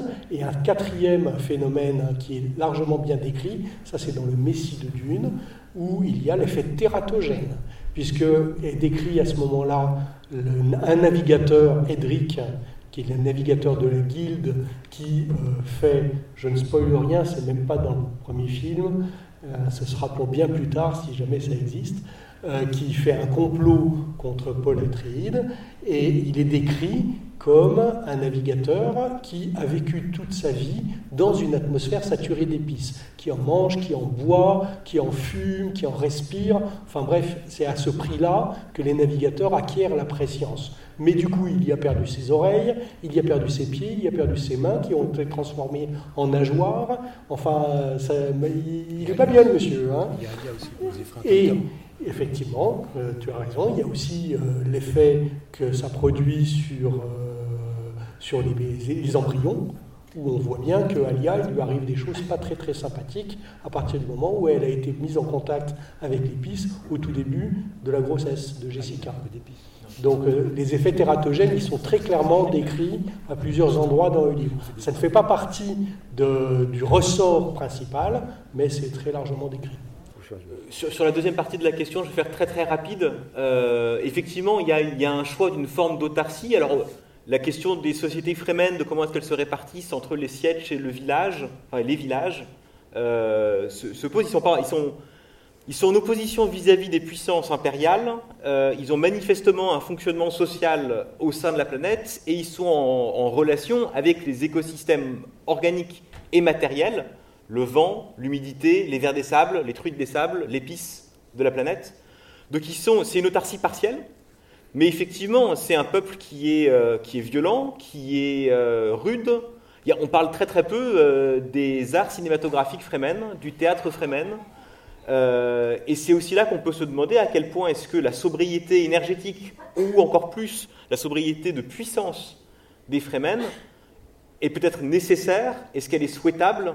C'est une question différente. Oui, donc, du coup, je voudrais aussi revenir sur ce vous avez dit par rapport à, la lance et la lance au bouclier. Parce qu'en chino-japonais, euh, la lance et le bouclier, c'est le terme pour dire contradiction quand on les, ensemble.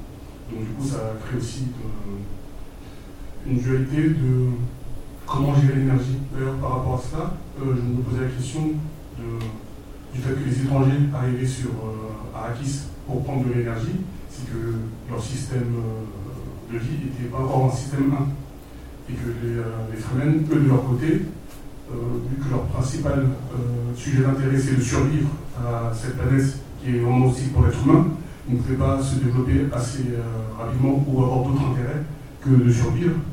Donc je me demandais, euh, de ce point de vue-là, comment euh, une société ou une civilisation pouvait atteindre euh, un système A, un système autosuffisant, sachant qu'il y a beaucoup d'autres contraintes que de euh, devoir euh, vivre, manger et, euh, et autres. Alors, pour, préciser quelque, chose, les Fremen, quand même, ils n'ont pas comme seule ambition de survivre et de se maintenir dans l'état dans lequel ils sont. Ils sont un plan qui est absolument digne des transhumanistes les pires de notre planète, que vous reconnaîtrez sans doute, puisqu'ils veulent transformer la planète et en faire un truc avec euh, de l'herbe, des plantes. euh. Donc ils ont quand même une... Leur but, c'est pas juste de vivre en harmonie avec euh, le désert, c'est de, transformer radicalement cette planète pour en faire autre chose. Ce qui est aussi intéressant, c'est de revenir du coup à cette question de, de puissance et de se dire ils sont contraints de le faire lentement. Le premier planétologue qui arrive sur la planète, le père de Liet Kynes qu'on voit dans le, dans le film, Pardot Kynes, commence par se poser la question de si on ne pourrait pas faire cette transformation très très vite. On balance quelques charges nucléaires bien placées au pôle pour libérer de la vapeur d'eau dans l'atmosphère. Euh, on fait des pluies, on fait toutes sortes de choses. Pouf pouf, en l'espace de quelques années, on a réglé le problème. Comme l'évoque euh, Roland tout à l'heure, il renonce à ce plan-là et il se dit que ça va se faire sur des siècles et des siècles pour faire la transformation petit à petit. L'arrivée de Paul perturbe ce plan et fait que la transformation de Dune a lieu beaucoup plus vite que prévu.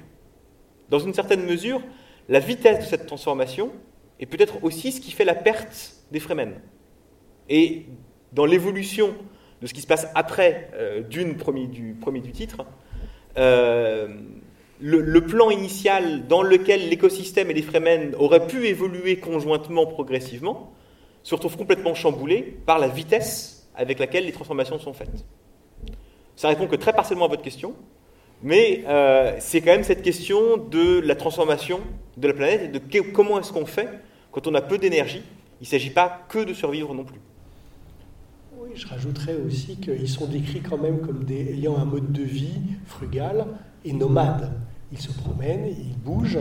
Or, effectivement, on le sait bien, et ça c'est vérifié généralement sur Terre, les civilisations nomades ont une culture immatérielle essentiellement, parce que hein, on ne peut pas avoir de théâtre quand on se promène. On ne peut pas euh, euh, euh, développer des choses monumentales quand on se promène. Et il est décrit à plusieurs moments, d'ailleurs, dans le livre, la, la poésie frémène. On en parle. Ça, par contre, euh, c'est largement décrit. Ils ne, font pas que survivre. Ils ont véritablement créé une, euh, une société. Alors moi, je suis assez frappé. On parle beaucoup de Laurence d'Arabie comme inspiration de, de- Frank Herbert. Mais il y a un autre bouquin qui est pratiquement pas cité, mais qui est Le désert des déserts de Tessinger, qui est paru à peu près à, l'époque où Frank Herbert a commencé à écrire ce livre. Moi, je suis convaincu que c'est de ça qu'il s'est inspiré, puisque ça décrit, si jamais vous ne l'avez pas lu, c'est euh, la description. Tessinger, c'était un Anglais euh, qui était tombé amoureux du mode de vie des, des Arabes du- de la zone, on va dire, de la Dramaout, en- au sud de l'Arabie, et qui a passé des années avec eux à se promener dans le Rub al-Khali. Ça a été le premier qui a traversé le Rub al-Khali euh, en tant que premier occidental, pardon, à traverser le, désert, ce qu'on appelle le désert des déserts, la zone euh, qui est au sud de, l'Ara- au sud de la péninsule arabique. Et ce qu'il décrit, c'est un mode de vie qui ressemble beaucoup aux Fremen, justement. C'est-à-dire des gens qui se promènent, parce qu'ils se promènent tout le temps, ils sont nomades, ils n'ont pas de culture matérielle telle qu'on l'entend euh, avec des signes matériels forts, mais en revanche, ils ont une culture immatérielle, au sens UNESCO du terme, extrêmement développée et puissante. Donc c'est le même cas pour les Fremen. Ils ont quand même le temps, heureusement, de penser à autre chose qu'à leur survie. Euh, déjà, bonjour. Euh, on a parlé euh, de, tout- de de tout le côté euh, chimique de l'épice, mais dans l'œuvre, à l'origine, la, base c'est animal. Ça vient de, des sécrétions des vers des sables. Et euh, qu'on a parlé euh, de la partie chimique, mais de notre monde actuel, est-ce que vous pouvez trouver des, des bases animales, enfin, des, des animaux qui pourraient euh, reproduire cette même base dans notre monde actuel Alors, euh, effectivement, ça, j'en ai pas parlé, mais c'est très clair dans le livre. Euh, ça vient des, déjections des vers des sables. Je ne veux pas spoiler, donc je ne dirai pas exactement comment c'est fabriqué, euh, parce que là, pour le coup, peu- ce serait un peu dommage pour le film. Mais effectivement, c'est fait par fermentation, essentiellement. Et il y a plein de molécules, mais celles que j'ai citées tout à l'heure se font, peuvent se faire aussi par fermentation.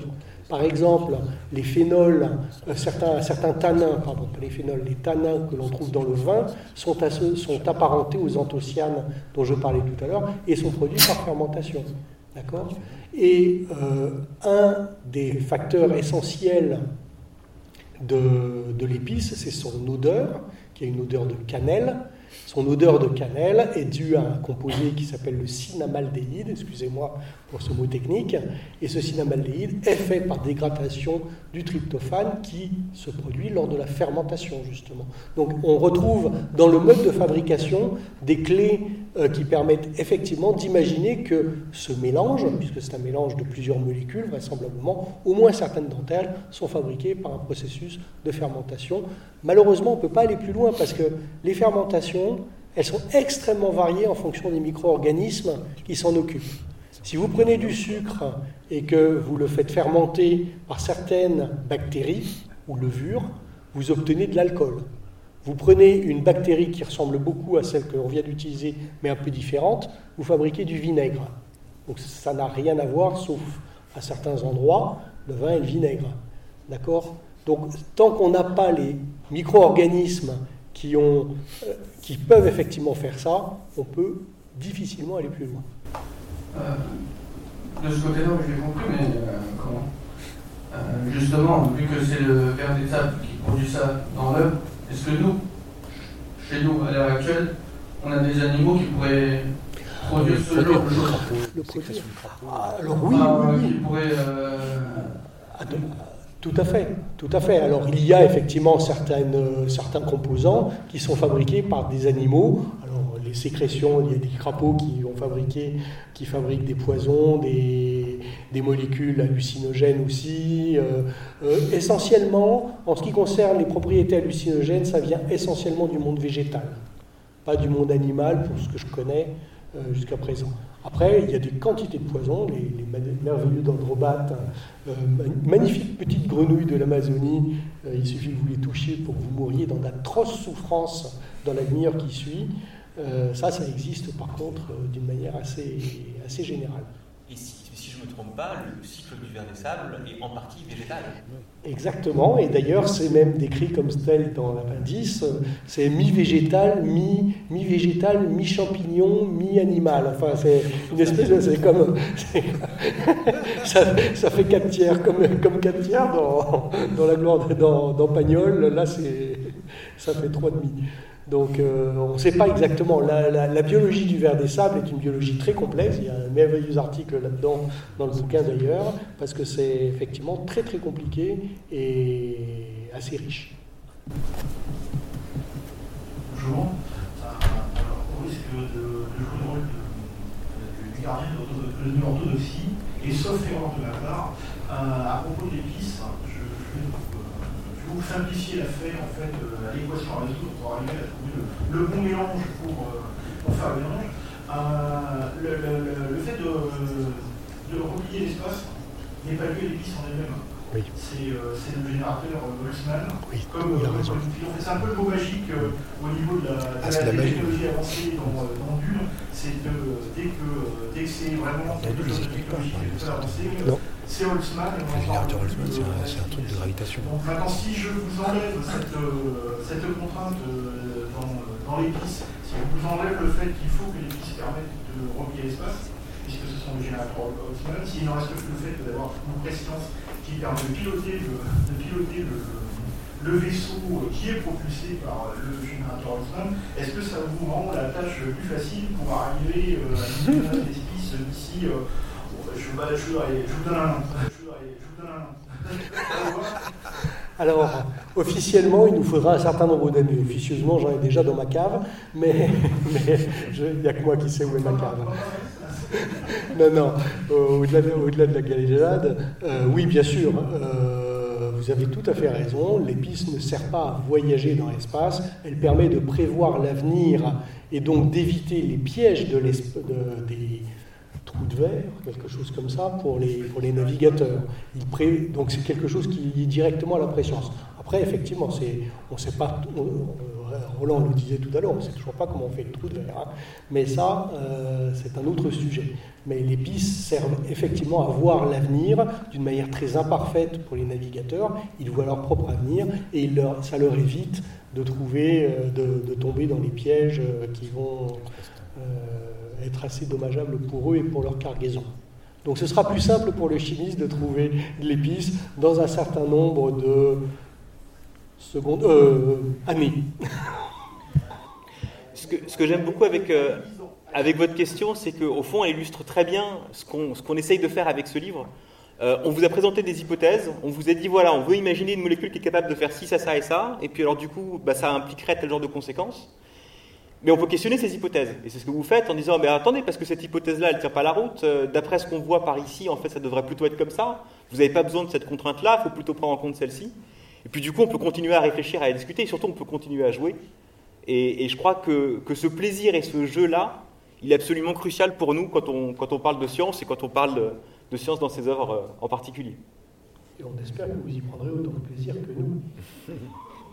En tout cas, nous avons pris énormément de plaisir à vous écouter et nous vous remercions et vous applaudissons.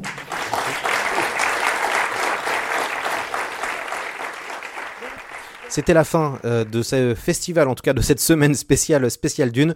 On remercie évidemment euh, nos intervenants, on remercie Numérama euh, qui avait été partenaire de, cette, de cet événement. Et on remercie aussi notre sponsor puisque cette émission a été sponsorisée par le Diable Vauvert pour la parabole du Summer, un grand classique d'Octavia Butler qui vient de ressortir au Diable Vauvert. Et le Diable Vauvert fait tout un retravail et de ressortie de toutes, toutes les œuvres d'Octavia Butler, donc qui est une immense autrice de science-fiction américaine que je vous recommande grandement. Et je pense qu'on fera une émission euh, prochainement pour analyser euh, le travail de Butler qui est euh, vraiment remarquable. Et bah c'est la fin. Merci de, m'avoir écouté, puis merci de nous avoir suivis pendant une semaine sur le Festival Dune et merci à tous nos intervenants qui, sont, qui sont venus parler. À très vite.